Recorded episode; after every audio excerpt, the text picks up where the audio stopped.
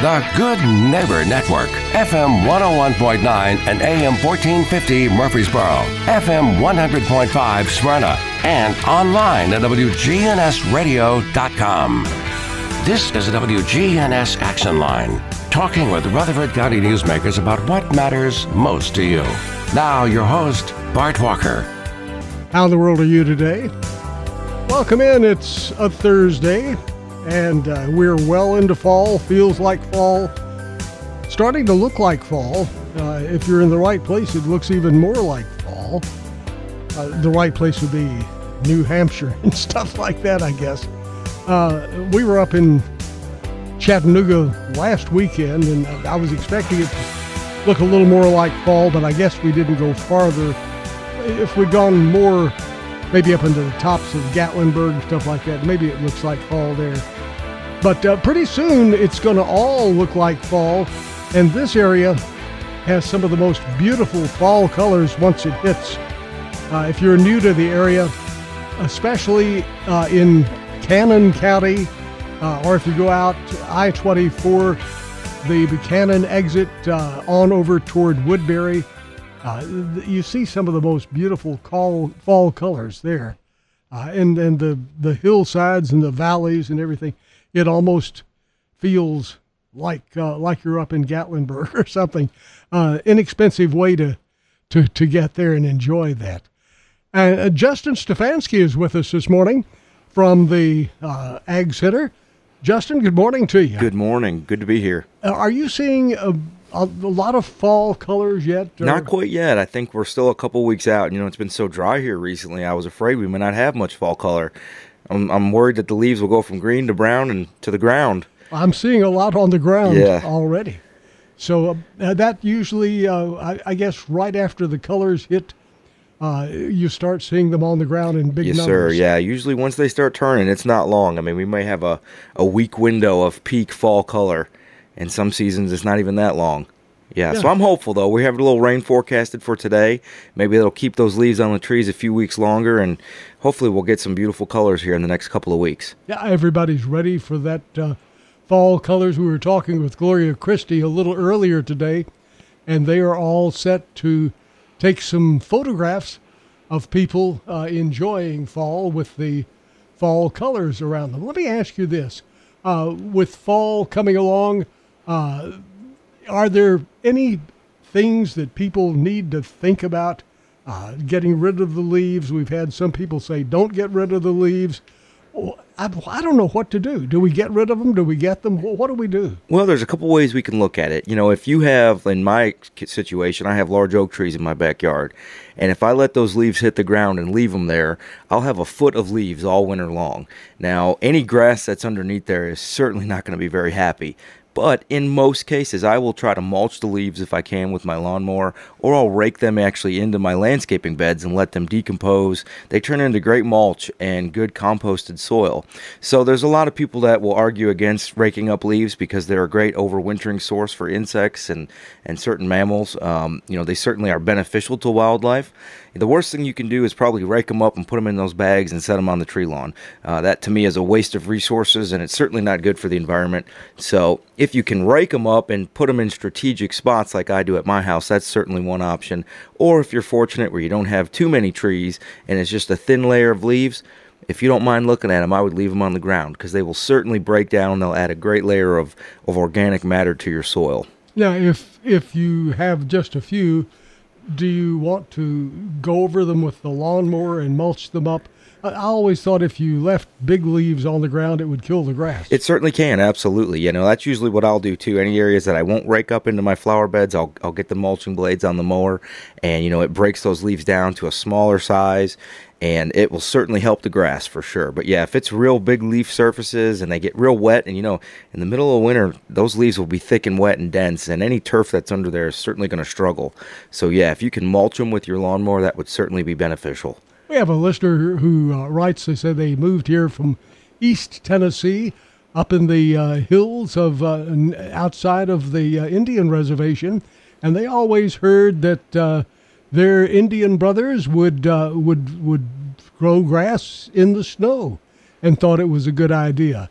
Uh, is that a wives' tale, or has that been proven or disproven? No. Well, certain I mean, turf throw types. the you know throw the seeds in the snow. Well, you know, there there's there's a challenge with that. You know, I don't know if that's something that certainly we wouldn't promote today. Uh, you know, a lot of grass seeds. You know, we usually say don't sow any seed after Halloween. You know, those are the conditions that I are ideal. that. Okay. Yeah, Halloween's kind of our, our end of season sow for grass date. Yeah, um, you know, a lot of grass needs conditions that are mild to germinate. You know, you're looking at daytime temps in the 60s and 70s and nighttime temperatures anywhere from 40 to 60. Once you get past those points, uh, you know, you may get some germination, but those tender seedlings, if we have a freezing event, they certainly will have a chance of dying if they're not well established with root systems. Basically, that's what we're trying to achieve. By sowing grass in October, you know, the conditions are mild, those seeds will pop up and they'll be able to set out some tiny roots and then they'll overwinter a whole lot easier. So, trying to sow it into the snow, I certainly think you would probably get some seed to germinate, but how long it would last, I don't know. Hmm, okay. Yeah. Uh, follow up on that question. This person, uh, another person says, uh, since you're talking about folklore, uh, they were wondering. They had always heard that uh, some folks would used to plant uh, dead fish.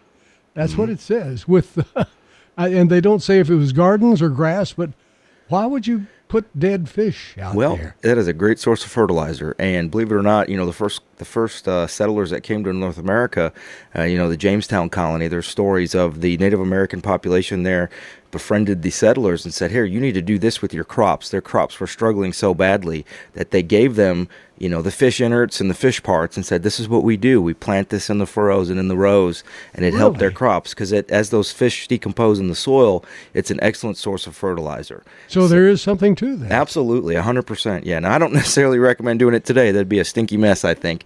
But it was certainly, it wasn't just folklore, it was a real thing. And it truly did help the first settlers that came to this, this continent survive those first couple of winters. So that's something you would do in the garden. Is that right? You do it in the garden. You, I mean, any any plant would benefit from Even this. grass? Grass would benefit, sure. I mean, it would be more concentrated to just those areas, but certainly it's probably the most benefit in a garden setting. Uh, what would you do? Do you you don't just lie it on the ground? Uh, what do you till it in or? Yeah, you would basically want it to be within the soil. You know, you'd want to probably plant it down several inches uh, where the root zone is, basically. That's where those roots need to be feeding on that fertilization that's occurring as those fish break down. So, yeah, Oh, several inches under the soil, absolutely. So if you were putting it in your yard and had not been getting uh, a good stand of grass, when you what is the thing that go rolls through your yard and plugs? The aeration, Yeah. aerator, yeah. Is that when you would do it? Um, if you were going to use fish, Yeah. Um, I, I guess in theory that would be a, an optimal time to do that. Yeah, that would help uh, get that into that soil surface. But again, I certainly wouldn't advocate for throwing out fish in your yard for grass.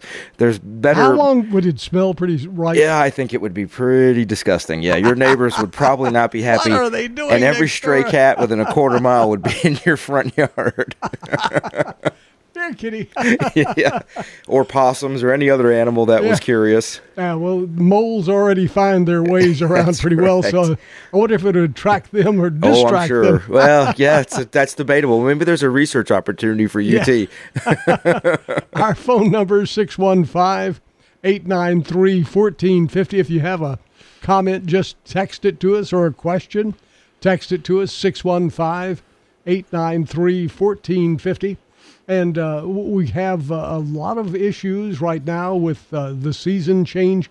I- I guess that's always an exciting time of the year. You don't know exactly when to stop doing one thing and start up the next. Uh, is there a bad time to stop mowing your yard, uh, or should you just sort of do it as long as it's needed? do it as long as it's needed. And you know as well as I do, uh, you know, the fall and winters here, early winters, they're unpredictable. You know, we think back to last year, it was very mild until that Christmas Eve, you know, December 23rd freeze. So, you know, I was mowing my lawn all the way up until December 24th last year. And if you have a certain type of turf grass, a cool season grass, it'll grow all through the winter. So there's certain folks, myself included, I'll be mowing grass pretty much all through the winter and into spring. So just keep mowing it as long as it keeps growing. Here's a person who says they have free firewood. They say it's down, but it's dry and green. Uh, is that something that people could use now? Uh, is yes, absolutely, yeah, yeah. I mean, they can take it home and let it age. You'd want to let it dry out a little bit, but How yeah. long would you dry it? Uh, it probably needs to dry out at least six or seven months. It's probably ideal. So yeah. This is something you'd get now and use next Use it season. for next fall, absolutely. Okay, all right. So, uh, good point there. Uh, what uh, what time should they start renovating and, and preparing their lawn equipment to uh, be put away for the year? And what should they do to protect it for the next season? you know, a lot of things that people don't realize is that start your if you have a uh, a riding lawnmower, start that sucker up through the winter. I made this mistake last year. I let my zero turn mower sit in the shop all winter long, didn't start it up, and my battery was dead when I came to Uh-oh. start it in the spring. So, you know, simple things like that. Uh, going in, there's some winterizer treatments you can put into your gas tank. You know, a lot of this ethanol gasoline now, it does not stay as stable or it doesn't store as well into the mowers engines, uh, and it can cause some issues there with clogging up fuel filters and whatnot. So, having some of those winter fuel additives are good. And just doing some routine maintenance, you know, get under the deck, clean out that grass. You don't want all that thick grass to be clumped up there all winter long. It can cause some mold issues and whatnot. So, uh, you know, keep using your mower though until the grass stops growing. But certainly, you know, you want to make sure you take care of the engine. That's probably the biggest thing you want to look out for in the wintertime and the battery. Here's an interesting question. I, I, times are changing.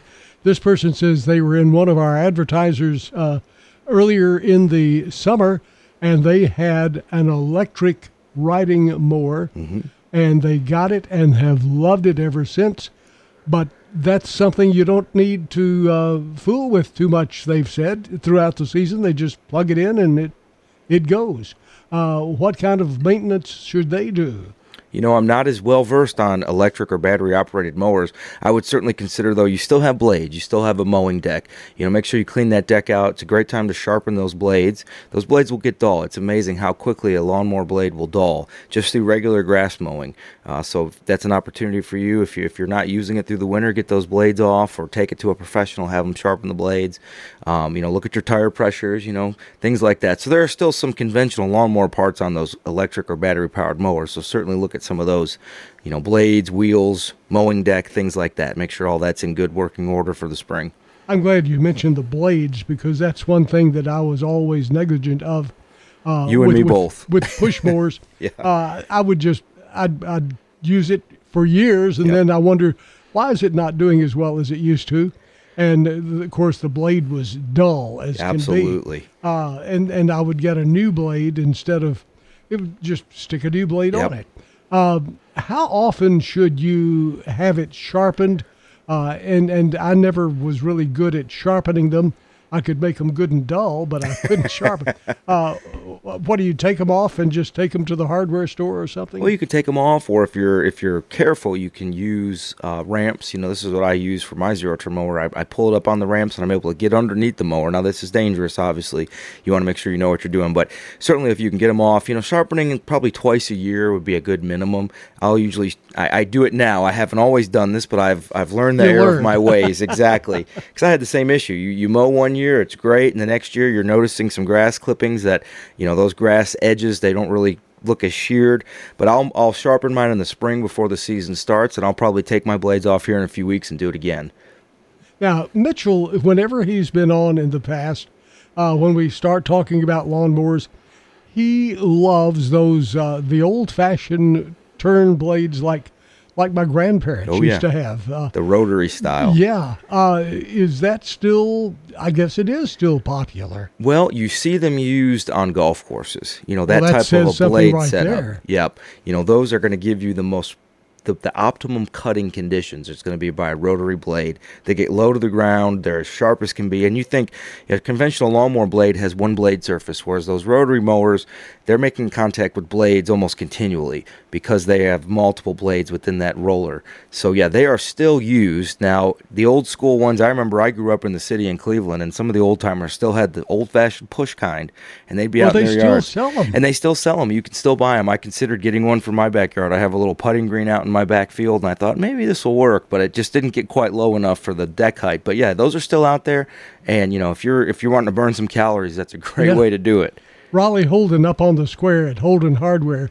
I love going in that place. It's like stepping back in time. Yeah. The old wooden floors and and Oh, you yeah. can you you just feel fun. It's just fun. history. And he has those push mowers, Mm-hmm. uh, which are great. So, uh, and he also has sleds. Uh, we probably need those. I think this winter we're going to need them. I've heard It's my some- prediction. My oak trees right now are so full of acorns. You know, I always use the trees as my barometer. Yeah. My walnuts and my oak trees. My goodness gracious, I can't walk three feet without nearly tripping in my back field because there's so many seeds and, and fruits that are fallen. So I think when trees put off a lot of acorns or a lot of walnuts, this is just me speaking from my own personal experience. Yeah. There's no research to back this up at all, but I certainly think we may be in for a snowy winter this year.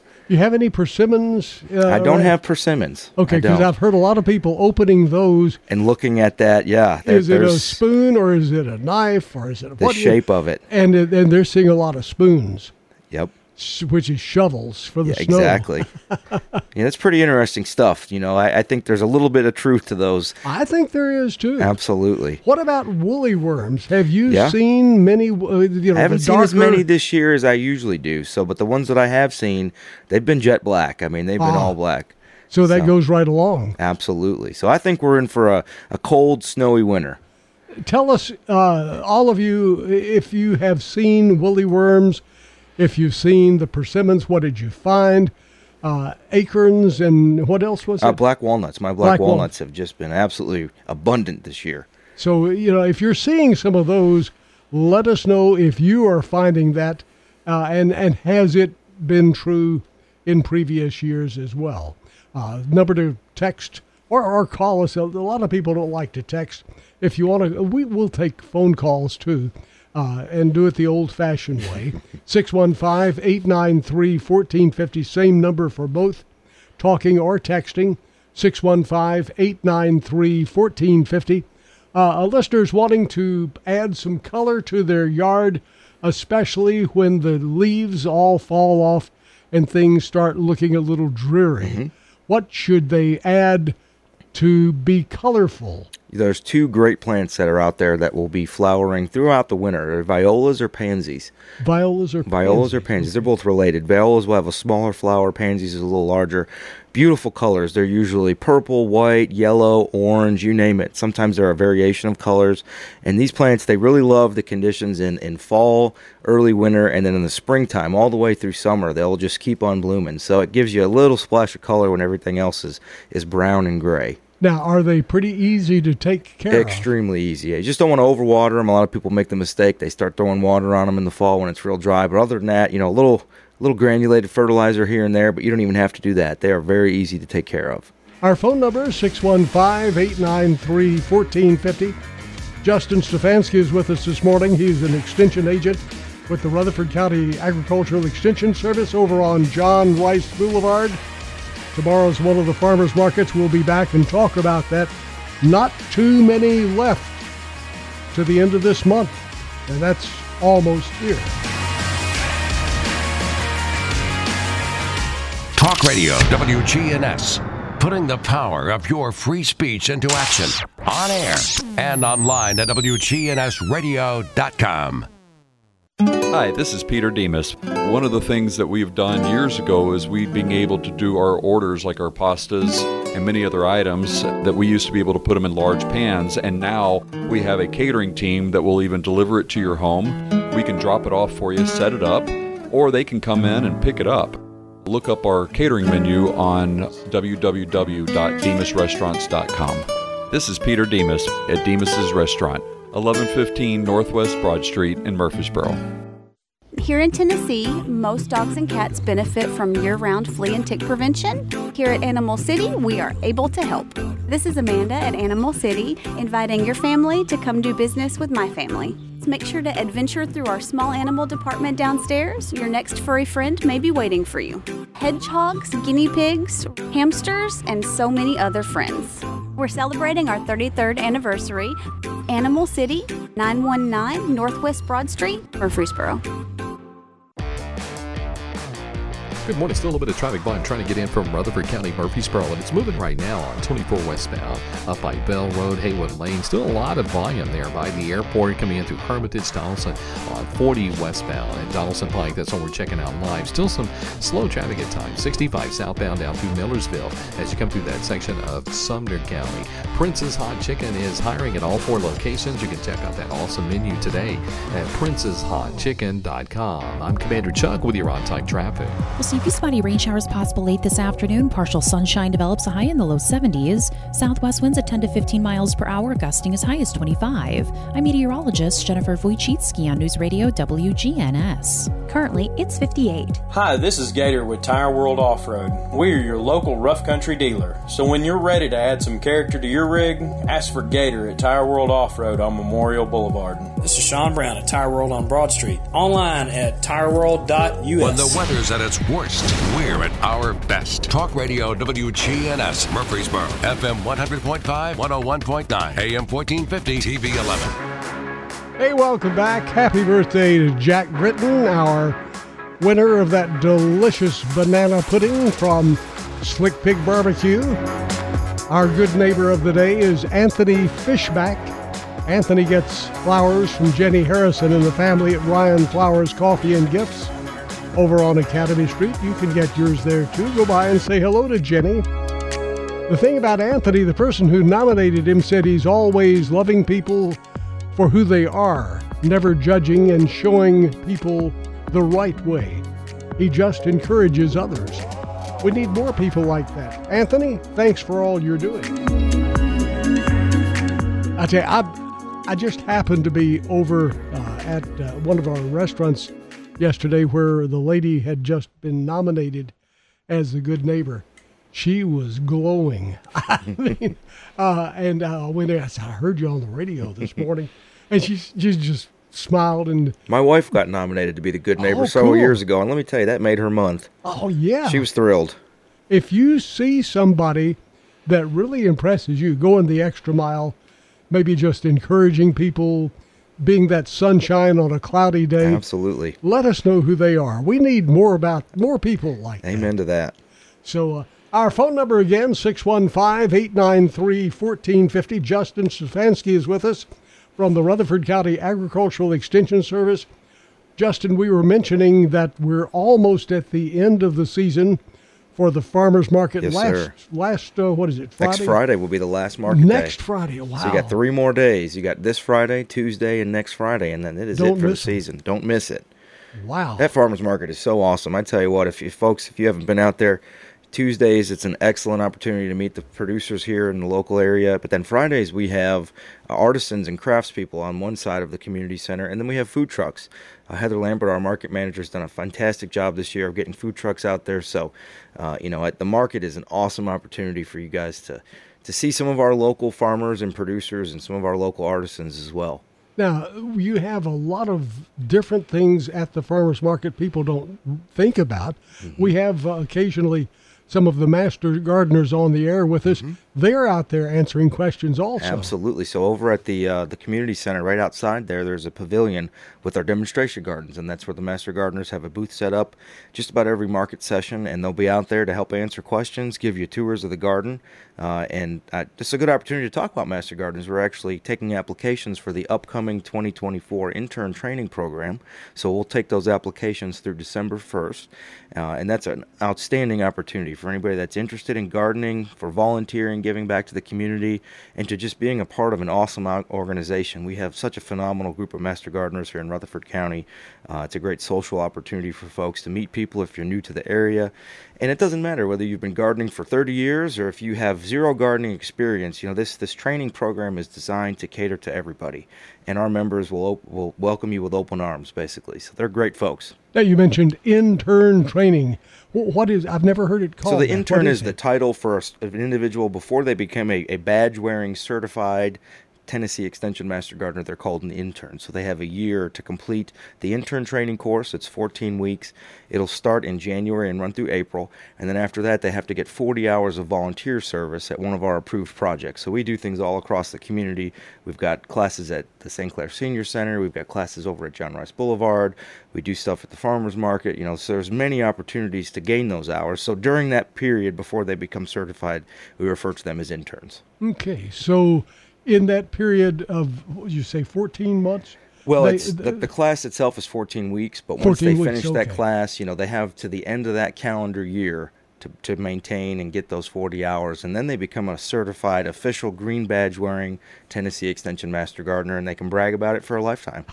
Now, do they continue training, learning things? Yep. So every year after that, it's 25 hours of volunteer service and eight hours of continuing education. So those eight hours would include anything if you go to a UT seminar or a class, if you come to one of my classes. Basically, if you're learning, you have to get eight hours of learning hours each year. So those are held here in town, or do you have to go out of town? Uh, a little bit of both. We do things locally here, but they can also go to one of the UT Gardens locations in Jackson, Crossville, or Knoxville. There's always seminars and garden talks there. So it's a great opportunity to travel and go on some cool field trips. Now, when you go to those gardens, I, I've heard about them, but I don't, I can't picture what it would be like.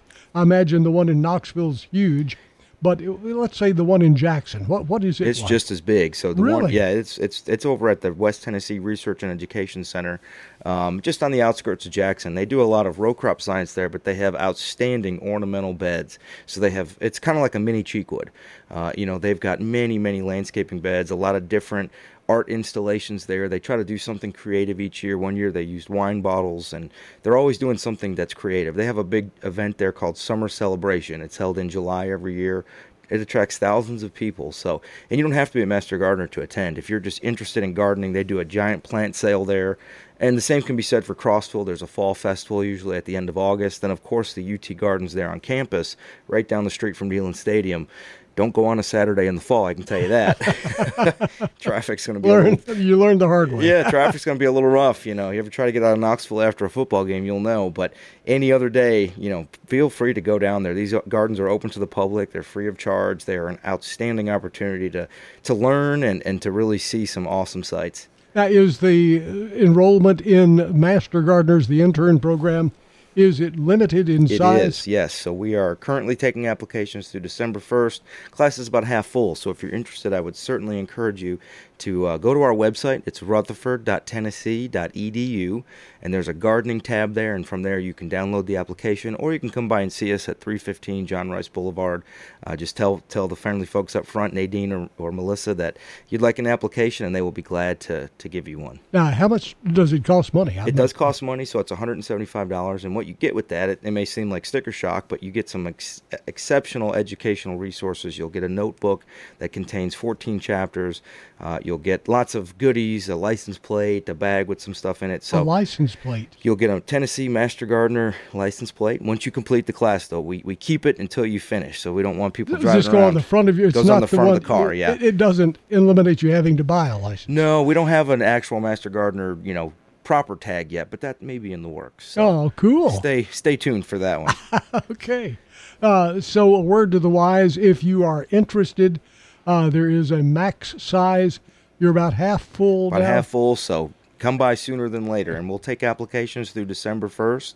And we actually do a slight interview process. Now, this could be intimidating for folks, but essentially, one of our members will call you, and they just want to get to know you, basically. So they'll do a little interview with you, and then by about mid-December, we'll make the official, you know, welcome invitations to those folks that have been accepted into the program. Sounds like a winner to me. It is. And uh, so don't wait around on that. Head on over. We have a question here from a listener who says, I have had very good luck in the past, and they underline the word past, with irises. Mm-hmm. This year, none of them bloomed. This year, they were all green. They were there. They looked healthy, but nothing happened. What could I have done wrong? Nothing. I had the same problem at my house, and I'm a quote unquote expert, right? Unquote expert. But no, I think it was that freeze that we had on December 23rd. Ah, okay. I attributed it to that. Now I don't know for sure if that's what caused it, but iris is pretty much widespread. A lot of folks did not have blooms. Could also have been the case if you transplant or move irises. Sometimes they go into a two-year You know, it takes them two seasons to get reacclimated. So if you're dividing or splitting irises, which is I did a lot of that last year, um, you know, I had very few blooms. Now lo and behold, I had an iris that was blooming last week in my garden. I have Really? one garden bed that's confused. in a yeah. Well, I think there's some varieties of iris, and I've noticed around town here, uh, they will bloom in the fall occasionally. But sometimes, you know, plants can be tricked into blooming in the fall because the conditions mimic springtime so much. Have you ever been driving around town and you've seen a cherry tree Mm-hmm. Yeah, in full bloom in October or November? You know, we have the same day length hours plants are very photosensitive so the amount of daylight the weather is very sensitive to those type of things. It can force blooms. But in terms of this individual with their irises they didn't do anything wrong. I think it was really you know that those plants took a beating during that december 23rd freeze. So i'm very hopeful that you're, we're going to have double the amount of blooms come spring of next year. Okay. so that's my So, prediction. if you uh, have iris and they did not bloom this year, it was not you. So don't beat up on yourself. don't be too hard on yourself. Absolutely. Should you uh, divide those irises at a certain time, or how often should you? And tell us what does if you're new to town and have never had irises, which by the way, are, that's our state flower. it is Uh, so it's since it's the state flower, it must grow pretty well in Tennessee. You could put an iris on top of a concrete driveway and forget about it for a year, and it would still grow, which I have done. Believe Have it or you? not, I have. There was a situation. Somebody gifted me an iris, and it sat in the corner of a driveway, and I, I forgot about it. It was underneath the uh, the chimney, and that iris stayed living. It was just fine. But they're very tough. Every couple of years, you should go in and divide them. Usually, we'll do it late summer, early fall. Now, when Um, you say divide them, what what is that? So irises are a tuber, so they look like a very big root system. There'll be Mm-hmm. a white fleshy root system. You go in with a garden spade, you can dig, a, dig up dig up a clump of them, and then you'll notice there'll be individual rhizomes that will have leaves coming off, and you can separate those rhizomes apart, and then they will redivide and create new clumps. And, and if you don't divide them every few years, they get real thick and they can tend to choke each other out. So it's always a good idea to, to try to thin them out. again? Late summer, early fall is the perfect Okay. time to do it. So we've passed that. Uh, no, you're probably still you're probably still okay to do it now if you need to. Okay. Yeah. Very good. Yeah. Our phone number is 615-893-1450. If you have a lawn or garden question or a comment, or if you uh, have a woolly worm story, we'd love to hear from you this morning. I, you know, I, we have not heard too many woolly worm stories this year. No, they've been quiet, haven't they? they have been. Yep. There was a guy who was at the Ag Center for many years, Dwayne Trail, Mm-hmm. who just had phenomenal woolly worm stories if it was the right year. Yeah. Uh, but I remember there were some years where you just didn't see them. Yeah, I haven't seen many this year, but the ones that I have seen, you know, usually see them crawling across the road. And I Yeah. always try to avoid hitting them. I'm like, oh no, I don't want to run them over. But they have been In jet your black. car, you can see them. Oh yeah, yeah, they're they're pretty big. You know, they're about the size of your pinky, and they are very woolly. And they, you know, if you've never seen a woolly worm, look it up online, and, and it's exactly what it sounds like. Now, are they strictly from this area, or are they all over the South, or are they all over they're the nation? pretty prominent to the southeast. Southeast, Other okay. parts of the country may have them, you know, but definitely the southeast. We, we certainly have a lot of them. Okay. Uh, here's a listener who's saying they have not seen many snakes this year. Mm-hmm. And they're wondering is that a sign of good winter, bad winter, or is it a sign of anything? I don't know if it's related to a weather prediction. I don't. I'm not sure exactly. Um, you know, but our snake populations are certainly, you know, as habitat loss is a big problem here in Rutherford County. We got to think about what are they what are they eating? You know, they're eating those field mice and and the small mammals, and as we lose those natural field habitats, we're developing them in the neighborhoods and whatnots. You know, there's fewer snakes. I think. You know, reptiles and amphibians are taking a huge hit with all the development around here. So could be just related to they've lost their food source, so the population is certainly going to decline. So if they decline here, would they be increasing in rural areas like Cannon County up in the hills and Probably not. You know, if the They're not moving that way. They're not going to move out. No, they're pretty localized to where they're at. So unfortunately, if if we're losing them in a certain spot, they're they're gone forever. It's not like they're going to move to a more rural spot. Now, certainly you will get some migration, but not enough to really change the populations from one spot to the next.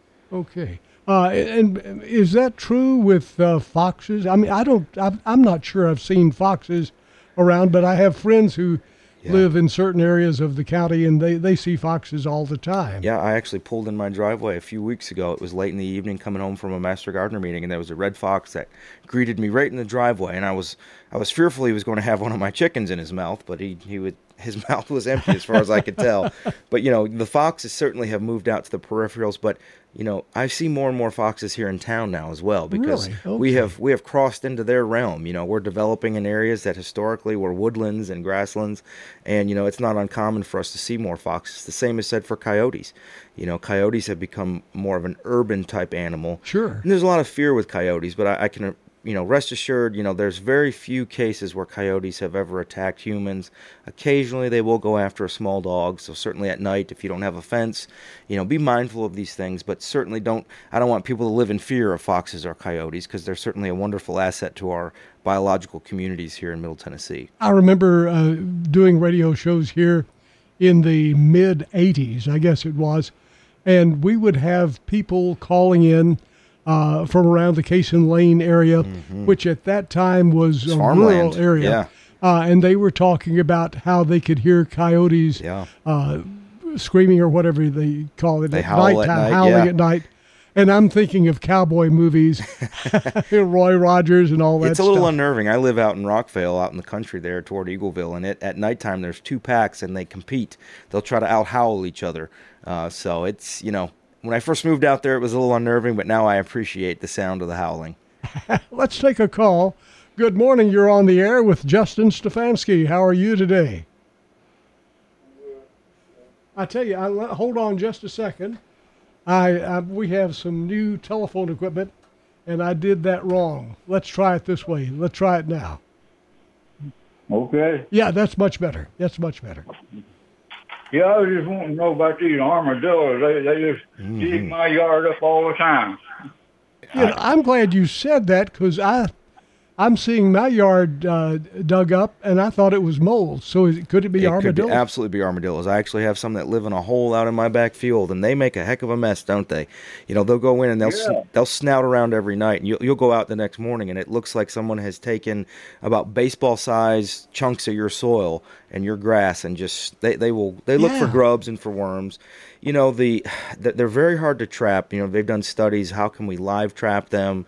Um, they're notoriously difficult to get rid of, unfortunately. And the the best practice to get rid of them is exclusion. So if you see where they're living in a den or a nest or even sometimes living under a garden shed, you know, using hardware cloth or some type of a wire to keep them out. Do you know where they're living at? Have you been able to determine if they're living out in your yard? I, I really don't know. There's a big barn right behind me. It's got a lot of hay in it. That could be I a possible might be in source. Yep, absolutely. So I would go out there and try to scout around. I mean, usually they live in dens in the ground, or but they could live around the foundation of the barn or somewhere out there, and basically just trying to make it unappealing for them to live there, and that will help it get Oh, what would he do? Well, like I said, if you can if you can exclude them from entering those areas, Oh, you know, okay. either you know, get in the and it's a barn, so it's hard to, to totally seal up. But certainly, if they're living under a foundation or somewhere around the the edges of the barn, but you know, armadillos are really hard to get rid of. Unfortunately, I've been fighting it for two years at my place and no success. They are here. they are here, and and you know their range has changed. You know, we used to not see them. You Yeah. know, 20 years ago there wasn't an armadillo in Tennessee, but now there's everywhere. I'm glad you mentioned that, sir, because uh, I, I had thought it was moles, but well, I didn't see the mole runs. I just see the dug up place. Absolutely. So uh, not a whole lot. doesn't a whole like- lot, but exclusion. If you can figure out where they're at in the den, you know, if you can go in there and get rid of them. I hate to say that, but that They don't ever come out in daylight. they do really. not. No, think. they are nighttime pests for sure. Interesting. Well, Thank you. wanted to talk to you about it. Well, I, I wish I had a smoking gun answer for you, but unfortunately, they're they're a nuisance pest and they're hard to get rid of. Thank you for calling. I, I, this is totally off the subject, but I went to see that. There was 1937 Dracula, which is showing uh, at the theater right now over at the Premiere Six. I, it was showing the other night. I, I went to see it. Interesting movie, and it was inter- and it was clear as can be. I mean, Mm-hmm. Wow. it's it's the original. They had uh, digitized it, I guess, because the picture was good, the sound was good. It had armadillos coming Really? out. I, I guess they were they look spooky. Anyway. They do. They're an odd-looking animal, aren't they? And they were coming out of uh, out at night. Yep. Uh, and coming through the castle and Oh, all sorts of things. So if you have armadillos, uh, that's something that's obviously this guy wasn't the first to discover. He's not the first, and he won't be the last. Yeah, but exclusion is really key, and that goes for any backyard nuisance pest. You know, anything that's living under a shed or under a garden outbuilding or something like that. If you can use wire, bury it in the ground a couple inches, and that will help exclude them. You basically don't want your yard to be an appealing place for them to build a den or have a nest. Basically. All right. We will be back in just a moment, the final segment of our broadcast. Justin Stefanski with us from the Rutherford County Agricultural Extension Service. If you have a question or a comment for Justin, or if you have a just want to talk, call us. Maybe you have some solutions that you found for armadillo issues. We got some good neighbors and we like bragging on them. Nominate a good neighbor every day. Put it in writing on WGNS. WGNS. AM, AM, FM, FM, online. Hi, this is Tina Fox at the Rutherford Farmers Co-op. Please come and see us for all your garden needs. We have everything you need to help that garden grow, and we also have what you need for landscaping and your lawns. We uh, have black and brown mulch in bulk. Please come see us. And as always, don't forget us for all your gift, clothing, and pet needs. This is Tina Fox. Your Co-op Farm and Home Center is located at 985 Middle Tennessee Boulevard, just off of South Church. If you're looking for an authentic relationship with financial experts who genuinely care about your unique needs, Capstar Bank is for you. Capstar Bank is dedicated to the people of this community. Capstar Bank wants to help you reach your financial goals because at Capstar Bank, you matter to us. Capstar Bank, 2230 Dr. Martin Luther King Jr. Boulevard, capstarbank.com. Member FDIC, Equal Housing Lender. We'll see a few spotty rain showers possible late this afternoon. Partial sunshine develops a high in the low 70s. Southwest winds at 10 to 15 miles per hour, gusting as high as 25. I'm meteorologist Jennifer Wojcicki on News Radio WGNS. Currently, it's 58. Welcome back. We're having a party this morning. Want to say happy birthday to Jack Gritton. Jack is our winner of that delicious banana pudding from the Slick Pig Barbecue. Also, congratulations to Anthony Fishback. Anthony is our good neighbor of the day, receives flowers from Jenny Harrison and the family at Ryan Flowers Coffee and Gifts. The person who nominated Anthony Fishback says that he always loves people for who they are, never judging and showing people the right way. Anthony Fishback, positive person sounds like. Let us know about your good neighbors. Send us their name, address, and phone number. Tell us why they should be the good neighbor. Justin Stefanski is with us, as we mentioned earlier, and we were talking uh, just among ourselves during that last break about uh, some of the issues that are happening with the armadillos and stuff like. It's hard to if you live in the city area. Now that guy must live sort of in the country if he has a barn. Yeah. Uh, but if you live in the city, it's harder to uh, to guess where are they. It is. It's harder to pinpoint exactly where they're at, but odds are they're probably living somewhere near woods or somewhere around the edge of a field. You know, in my case, I have a couple acres out back, and there's a nice big open field, and I found the den. I mean, it is actually, you know, it's a it's a pretty large opening. It's probably about a Well, they're foot- good size and they're a good size animal, yeah. Uh, so they they usually will live in subterranean dens, but they can certainly live in structures or under structures. But it is it's very hard to pinpoint exactly where they're coming from in an urban setting. I've heard, and I don't know if it's accurate. You probably know that they carry some dread disease. uh, They can be a, a vector for, for certain diseases. Yeah, you don't necessarily want to pick them up if you if you see them. I don't know exactly which. No, they're not cute and cuddly. They're not. No, they're, they're definitely they're no koala bear. That's for sure. So uh, so stay uh, stay away from them, really. But I mean, don't get close and personal. Yeah, and the odds of you actually getting close and personal are few and far between because they're Are they- very skittish. They're very, Okay. like I said, they're nocturnal, so you're not going to see them during the day. The closest thing you'll ever see to a lot of them is, is dead on the side of the road, unfortunately. Why is that? I think they are they are very poor sighted. Uh, you know, they they're used to using their nose. They smell out insects and grubs. So, you know, when they're crossing the road, they really can't see far away. So, they don't even see you coming. And unfortunately, a lot of them do get hit by cars.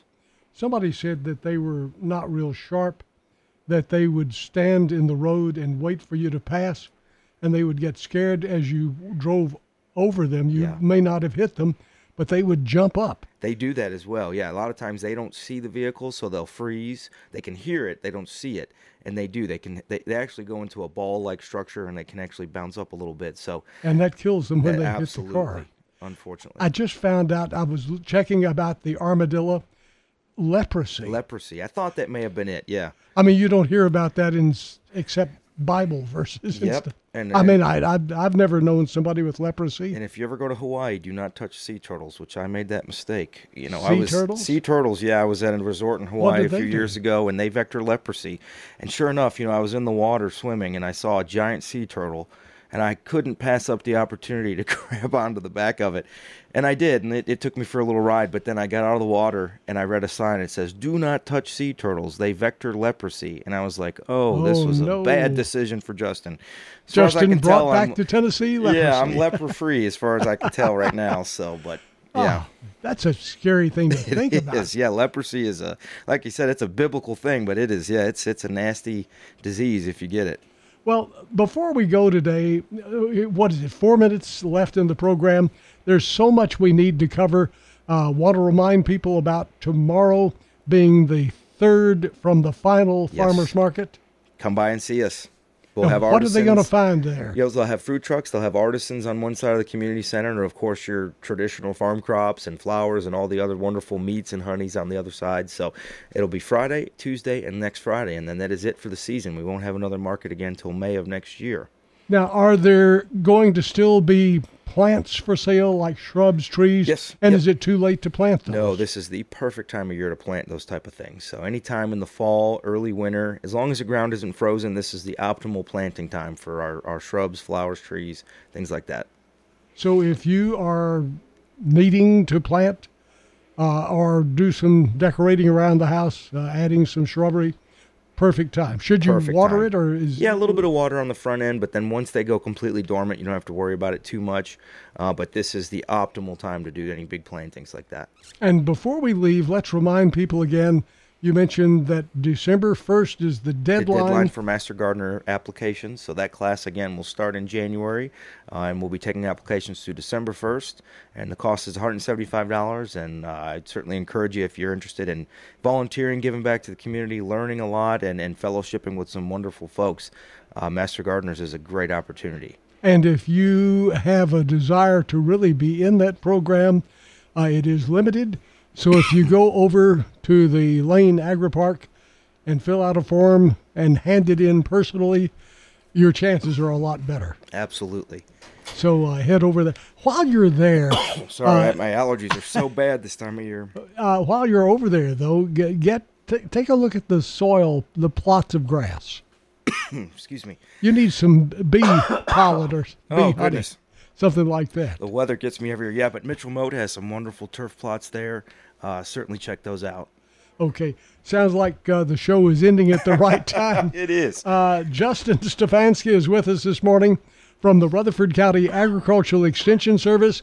And seriously, um, this is a, a, a- allergy issue. This uh, I've I've had this problem, uh, and I've run into a lot of people with allergies.